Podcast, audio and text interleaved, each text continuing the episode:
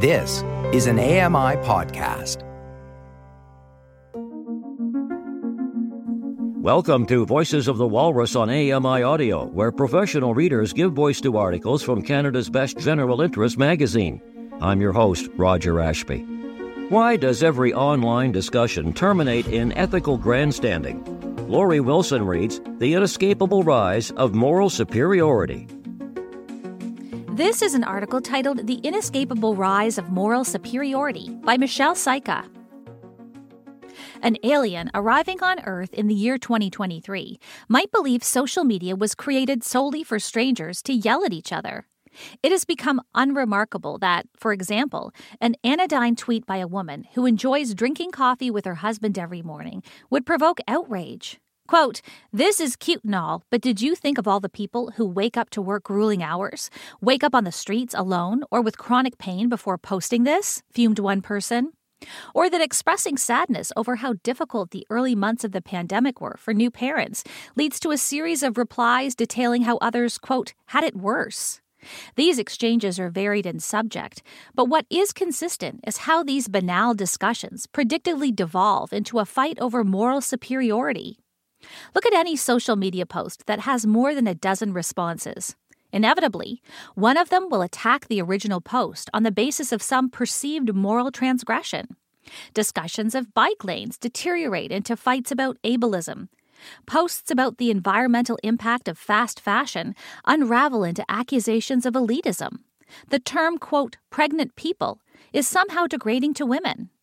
This can also take absurd forms when an American writer tweeted that Canadian law dictates all burgers must be well done.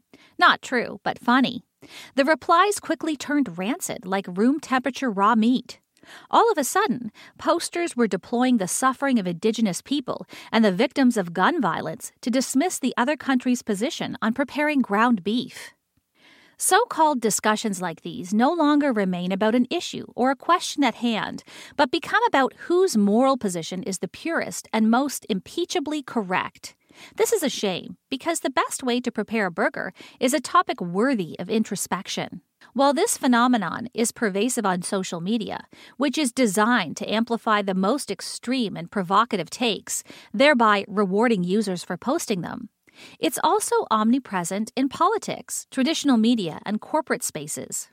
In January 2022, REI, a retailer selling gear for outdoor activities, prefaced an anti union statement with a land acknowledgement, wrapping an obvious act of corporate self interest in the gauzy veil of inclusive language. It turns out this phenomenon has a name moral grandstanding. In their book Grandstanding The Use and Abuse of Moral Talk, philosophers Justin Tosi and Brandon Warmke argue that we often raise issues of justice and equity not to advance meaningful social causes, but to generate positive attention for ourselves by denigrating others. Sometimes this involves piling on, joining a Greek chorus of reproachful replies without contributing anything new or exaggerating one's moral outrage for dramatic value.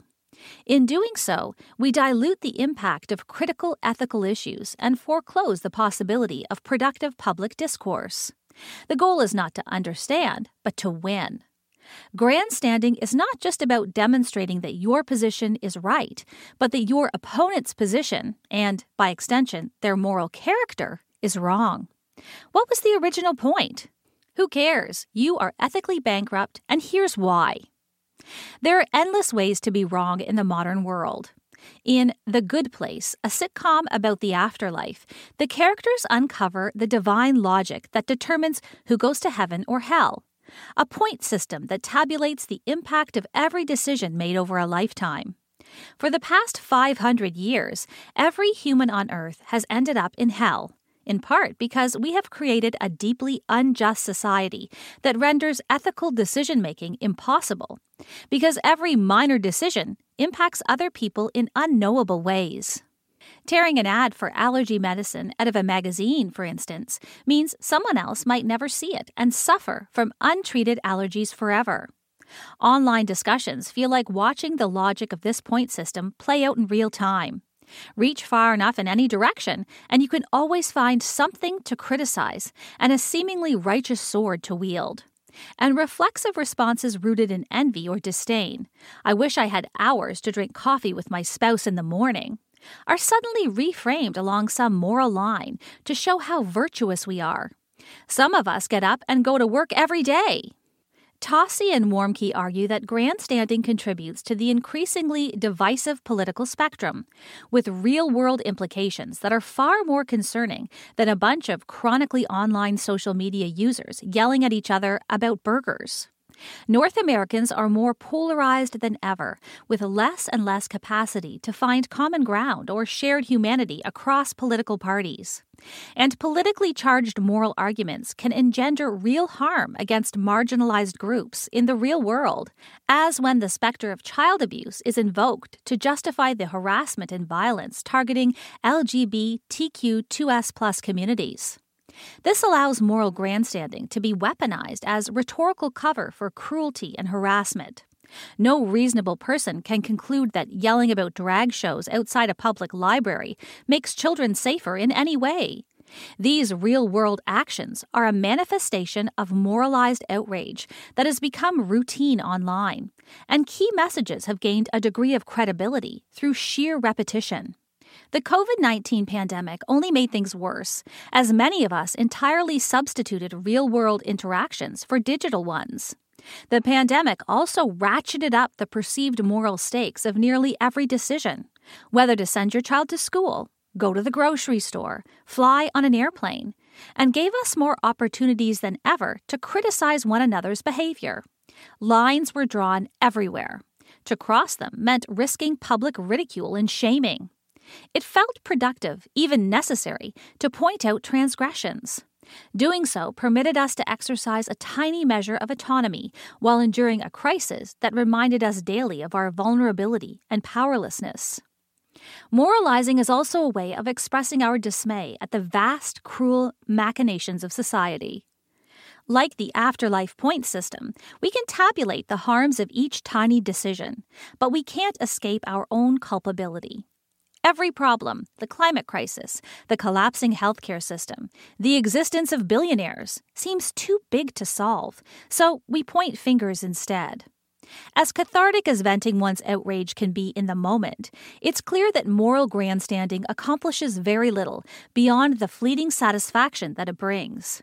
Shaming people doesn't seem to change their behavior, and invoking mass shooting victims in an argument about hamburgers doesn't move the needle on gun control. Social change doesn't come from posting, but from purposeful collective action, organizing, voting, protesting. At worst, the catharsis of grandstanding deludes us into thinking that virtuous online posturing is a meaningful form of solidarity and not a fruitless, ego driven impulse.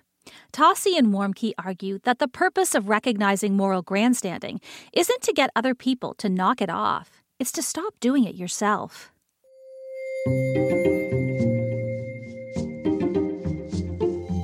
That was an article titled The Inescapable Rise of Moral Superiority by Michelle Cyca. I'm Laurie Wilson. You've been listening to Voices of the Walrus on AMI Audio, produced by Don Dickinson. Audio engineering by Jacob Shemansky. The manager of AMI Audio is Andy Frank, and I'm your host, Roger Ashby. If you enjoyed this podcast, please consider giving us a rating and review and subscribe for more.